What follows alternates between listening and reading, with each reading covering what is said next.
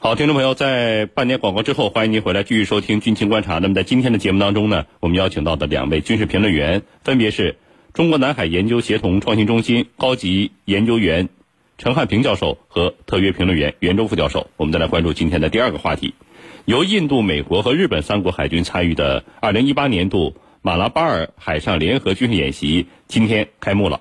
那么这一年度的海上军演呢，呃，通常是在印度洋举行，不过今年呢，却首次移师到美国的关岛附近海域的太平洋海域来开展相关的活动。那么这一安排呢，也引发了外界对三国海军动向的一个关注。袁教授，二零一八年度的马拉巴尔海上联合军事演习作为年度军演，它要达到一个什么目的呢？好的，呃，从一九九二年就开始的呃美印马拉巴尔多国联合军演呢。呃，现在是每年都要上演一次，呃，作为一次由美日印三国共同参与的海上联合军演，美日印在这场演习中啊，可谓各怀鬼胎。大家的目的呢，呃，既有相同之处，又有不同之处。从总体上而言，强化美日印三国的军事交流与合作，那么威慑和遏制他们在亚太地区的共同的战略对手，恐怕是这三国一拍即合共同的目的所在。但是不同的国家呢，那么他在这场演习中啊，又有不同的目的。你比如说印度，那么除了遏制战略对手的需要之外，借机向美军学习，以提升印度海军的现代化作战能力，恐怕是印度海军希望在马拉巴尔多国联合军演中获得的收获之一。而就美国而言，当然不需要从印度或者日本那里学到什么更先进的海上作战经验。那么马拉巴尔演习对于美国而言，这个就训练水平而言啊，更是小儿科了。那么对他来说，借机拉拢印度、日本，让印度在南亚、日本在东亚充当其打手，恐怕才是他根本的目的所在。那么对于日本呢，这则是一次更好的借船出海的机会。日本借着美日印马拉巴尔这个演习的这个平台，实现其向海外派兵的目的。那么是。让他的日本自卫队在国际舞台上，在亚太地区刷刷他的存在感。那么其修改和平宪法、突破专守防卫，那么的目的呢是昭然若揭的。那么今年的马拉巴尔年度军演呢，还是在美国宣布太平洋司令部改名为印度洋太平洋司令部，那么大力推进印太战略，企图构筑一个美日印同盟体系。那么在更大的范围围堵和遏制中国的背景下。进行的，因此啊，呃，他这个演习的这个动向是值得我们高度关注的啊，主持人，程教授，通常在印度洋上举行的军演，今年首次移师到美国关岛附近的太平洋海域来开展相关活动，这一安排有什么不同寻常之处吗？嗯，好的，呃，刚才呢，袁老师详细的介绍了马拉巴尔军演的整个过程。马拉巴尔军演呢，它始于一九九二年。它原本只是美国和印度两国所进行的一种双边的军演，那么演习地点主要是因为在印度洋的马拉巴尔，在马拉巴尔的海滩而定名，就是这个名称的得来，是因为在这个地方进行军演而产生的名称。二零零七年呢，日本说我也要加入，这样的话就变成了一个美日印的三方军演，它交替在印度洋和西太平洋海域。进行，这里有一个词交替，也就是说这一次在这儿，那么下一次在那儿。去年呢，美国和印度的航母都同时参加了在印度洋孟加拉湾举行的马拉巴尔2017海军联合军演，而日本的出云号直升机航母和印度的维克拉玛蒂亚航母一并出席。那么也就是说，去年是一个航母为主的，而今年的主题呢是防潜为主。那么这次为什么要移到美国的关岛？其实刚才有一个词交替，也就是说我平时在这儿，那么下一次有可能在别的地方。既然是交替，那这一次在关岛呢，我觉得就不令人感到意外，因为它是交替举行的，也就是说轮流在各国的海域举行。那么这一次应该是轮到美国了，就是在关岛。但是这一次在关岛，它跟一系列的。地缘政治背景是有关联的，这个关联我们可以来说一下。特朗普政府在去年十一月利用出席亚太经合组织非正式领导人会议，宣布了印太战略。那么这是一个非常重要的宣布。紧接着呢，美国近日在把他过去的太平洋司令部司令部正式改名为美军印度洋太平洋司令部，进一步提升了他的管辖的空间啊。虽然目前范围没调整，但是意图很清晰。而就在这一次马拉巴尔二零一八军演之际，那么印度总理莫迪访问了这一地区。他先是到印尼，紧接着是到新加坡，而且亲自出席了在新加坡举行的香格里拉对话会议。在我的印象里头，他是今年唯一的一个国家领导人出席的这样一个会议，啊，除了东道主以外。那么这就告诉我们，美印有意识的来把印度洋跟太平洋做一个整体来进行提升，把他们之间的合作来进一步推动。那么形成一种战略性的机制，意图我觉得越来越清晰，目标目的也日益让人感觉到非常的明显，那么针对性也越来越强。我觉得这是今年在关岛举行军演所给人的一种感觉。主持人。那么，袁教授，二零零七年开始啊，这个日本海上自卫队也加入到了这一军演当中，呃，使两国的军演变成了三国的军演。那么，日本海上自卫队在这个军演当中所扮演的是一个什么样的角色呢？嗯，正如您所言，马拉巴尔海上联合军演呢，它一开始只有印度和美国两国参与。那么，到了二零零七年，日本海上自卫队主动加入了这一演习的行列之中。那么，日本海上自卫队实际上在这一场演习中呢？呃，扮演了一个非常重要的角色。那么主要来看来呢，有以下三个角色。第一个呢是演习地域拓展的推动者。那么原来马拉巴尔演习只是在印度洋举行，呃，日本加入之后呢，积极的推动演习的地域向亚太地区扩展。那么日本在加入之后呢，这个演习地域也的确有印度洋的孟加拉湾拓展到了呃西太平洋。那么而且啊，呃，这个演习现在是。每隔一年就在西太平洋举行一次，那么今年呢，就是在关岛附近海域举办。第二呢，就是演习任务的参与者，日本今年参加了马拉巴尔这个海上联合军演呢，呃，派出的队伍将是一艘直升机航母、呃两艘常规潜艇和一艘水面舰艇。那么从日本派出的阵容来看，日本海上自卫队，那么将参与这次马拉。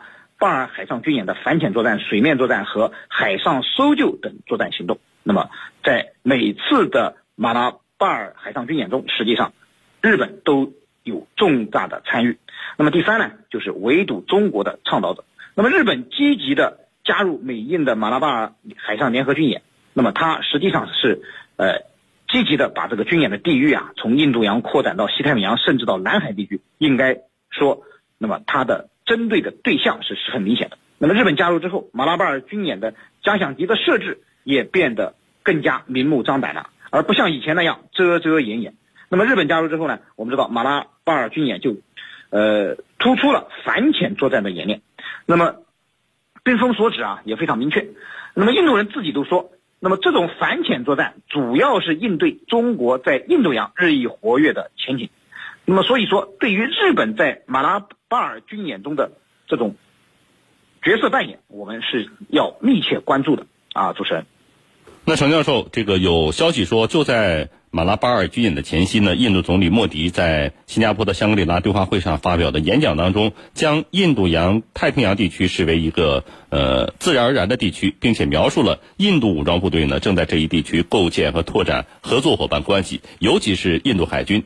另外呢。这个您刚才也提到了，美国日前呃也宣布将美军太平洋司令部正式更名为美军印度洋太平洋司令部。那么这两件事如果放在一起来看，呃，美印之间的这种军事合作是不是未来会进一步的密切起来？嗯，好的。那么印度总理莫迪在这个月的一号在香格里拉对话会上发表的演讲当中，把印度洋太平洋视为是一个自然而然的地区，这是原话。叫一个自然而然的地区，那么按照我们中文的含义来进行理解，就是说这里它是一个整体，一个不可分割的整体。印度洋与太平洋是浑然一体的。按照深层次的意思来理解，就是你美军可以来到我的印度洋，而我们印度海军呢，也将对太平洋地区进出自如。那么他的这个说法呢，我认为就是说，把美国跟印度要把它连接连接在一起，要捆绑在一起。他还讲了，他说我们要应对印度洋和太平洋地区所面临的各种共同威胁和挑战。什么是共同威胁和挑战？那么我的理解就是中国日益强大的军力，中国在海上让他们觉得是咄咄逼人的做法，让他们感到了威胁和挑战。所以他们要面临共同的，这个共同的一定是指咱们中国。那么这里头是否会加深美军跟印军，特别是两国海军的各种各样的合作，以及他们之间的各种各样的默契呢？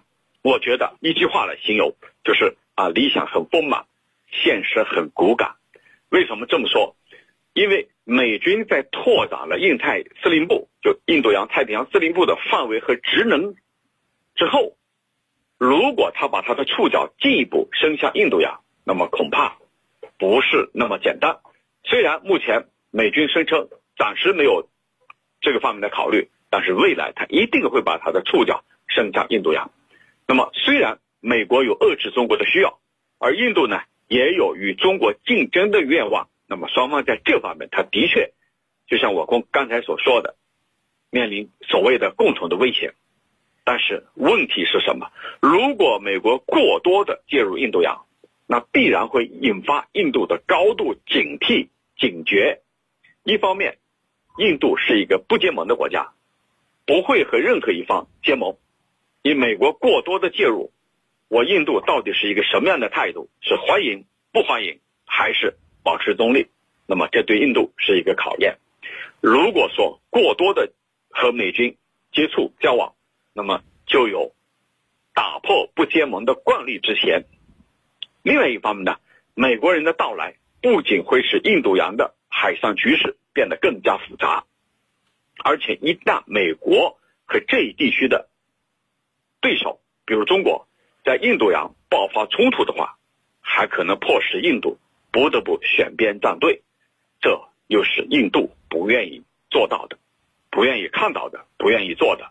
所谓请神容易送神难，而美国恰恰不是那么一个安分的对象，所以呢，我觉得未来美国海军跟印度海军他们之间的合作是肯定的，但是这个合作肯定是只停留在表面现象，只停留在一个层面上，也就是说双方的这种互动军演，那么实质性的，你比如说在一些重大行动当中的配合协调。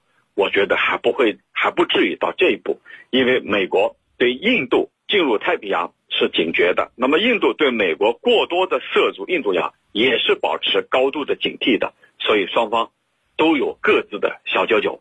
那么要想完完全全的形成那种准盟国或者完全盟国、完全意义上的盟国，这是不可能的。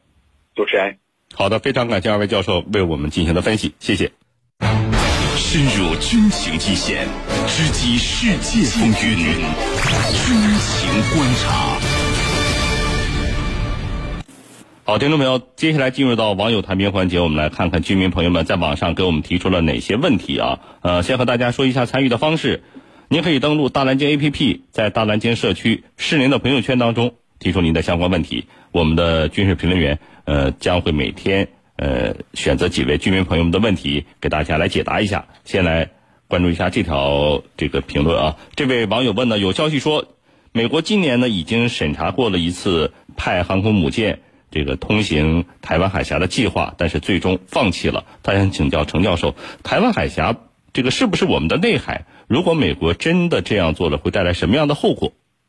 嗯，那么台湾海峡算不算内海呢？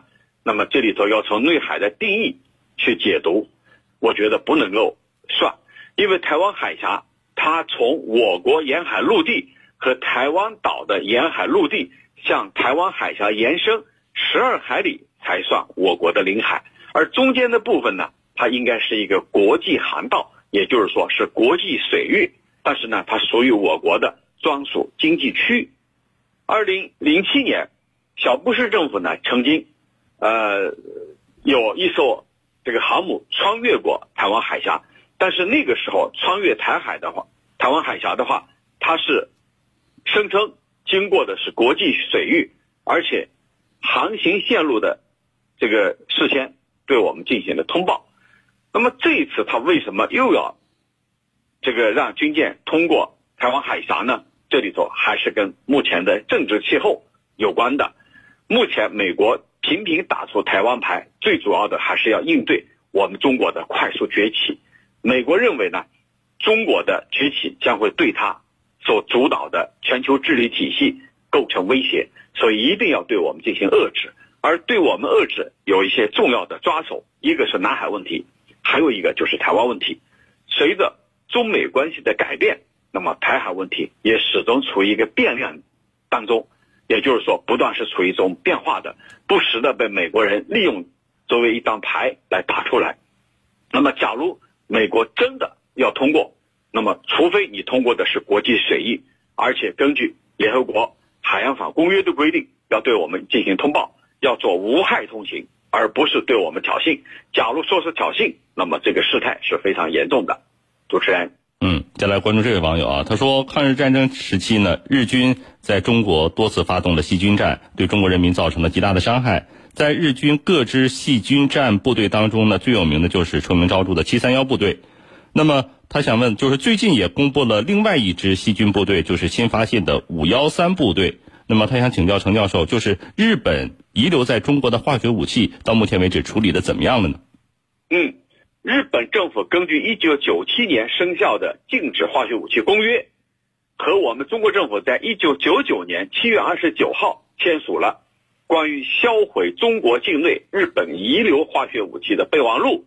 那么，根据这个备忘录，日方承认在中国遗留了大量的化学武器，并且呢，要根据禁止化学武器公约的规定进行清理。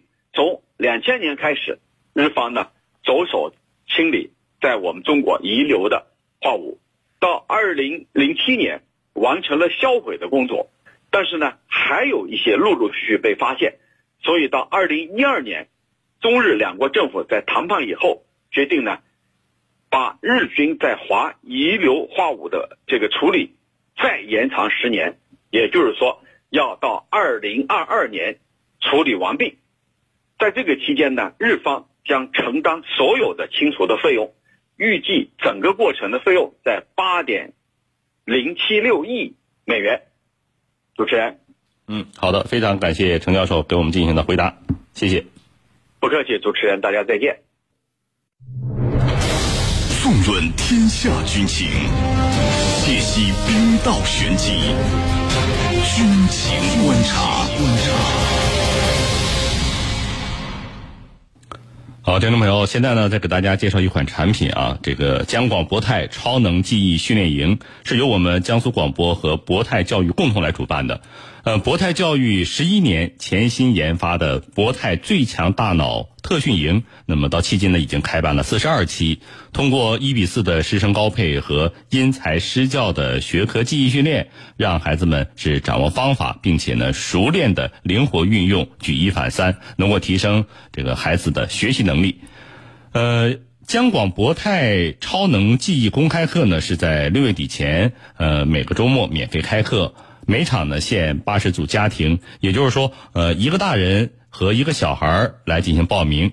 那么预定从速，年龄呢是限制在九岁到十七岁之间的孩子。报名的形式呢，呃，一是来关注我们江苏新闻广播网的官微，回复“公开课”这三个字，呃，进入报名链接来进行报名。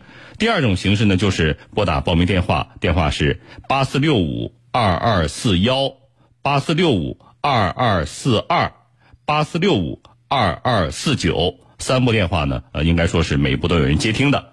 呃，参加了这个训练营之后有什么好处呢？啊，我来给大家说一下，就是说，你比方说，呃，现在小孩的记忆力特别的好，那么大人呢，应该说是在逐渐的走下坡路了。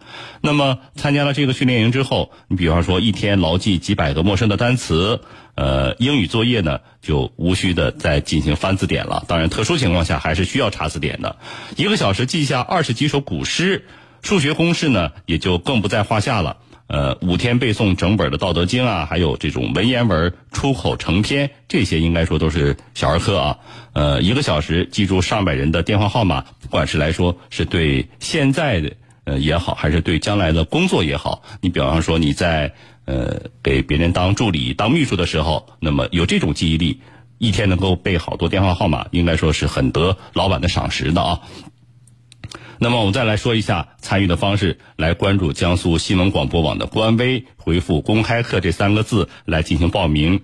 呃，另外呢，就是拨打报名电话，电话是八四六五二二四幺八四六五二二四二八四六五二二四九来进行报名。好，听众朋友。由于时间的关系，今天的节目到这就结束了。滕浩，感谢您的收听。如果您想和我们进行交流，可以在各大手机应用市场下载大蓝鲸客户端，在首页的大蓝鲸社区当中进入到适龄的朋友圈来和我们进行交流互动。明天见。